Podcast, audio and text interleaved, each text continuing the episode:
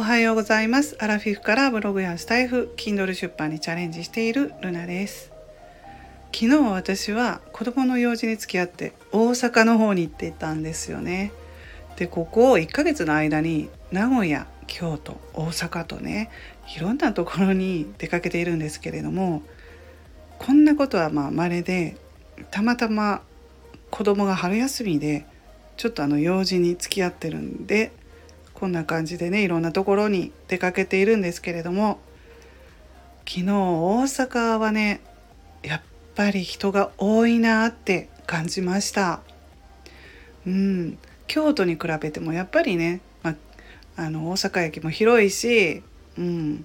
ま、人が多いのは当然なのかもしれませんが私は田舎に住んでいるので、うん、特にねその人が多いなっていうことをね感じたんですよ。大阪駅。で人に寄ってしまってめちゃくちゃ疲れて帰ってきたんですけれどもアラフィフで体力もねやっぱり落ちてるしずっと大阪駅とか歩いてるとね疲れてしまってうん。まあでも今朝はあのもう回復してたのでねまあ最近は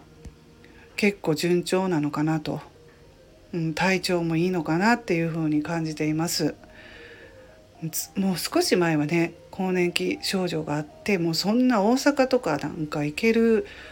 ことって絶対電車に乗らないといけないしそんなん無理だったんですけどね、うん、徐々にやっぱりね体調も良くなってきてこうやって出かけられるようになってるのでね、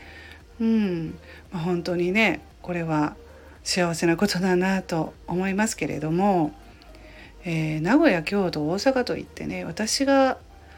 好きだなと思った駅は名古屋駅ですね。分かりやすい、うん、分かりやすいしなんかゆったりしてる感じがしたんですよ、まあ、私の感想なんですけどこれは。人それぞれね思うこと違うかもしれませんけれども、うん、京都は京都でねあの、まあ、京都よく行くので、うんまあ、大阪と比べるとやっぱり人が少なく思いましたけれども情緒あふれる街っていうことで京都はねお寺とかが多いイメージで、うん、また大阪とは違うしそれぞれねいい場所なんですけれどもまあいろんなところにここ1ヶ月行ってます。まあ、だからこれからもね、うん、電車に乗っていろんなところに出かけたいと思ったら体力づくり大事だなと思いましたね。昨日本当にもう帰ってきたらねくたくただったんでいやもう歩けないわっていう風にねそういう風になるぐらい疲れてしまったので大阪駅も本当わからない私広いしなんかどうなんでしょう皆さんね。そんな感じで朝を迎えております。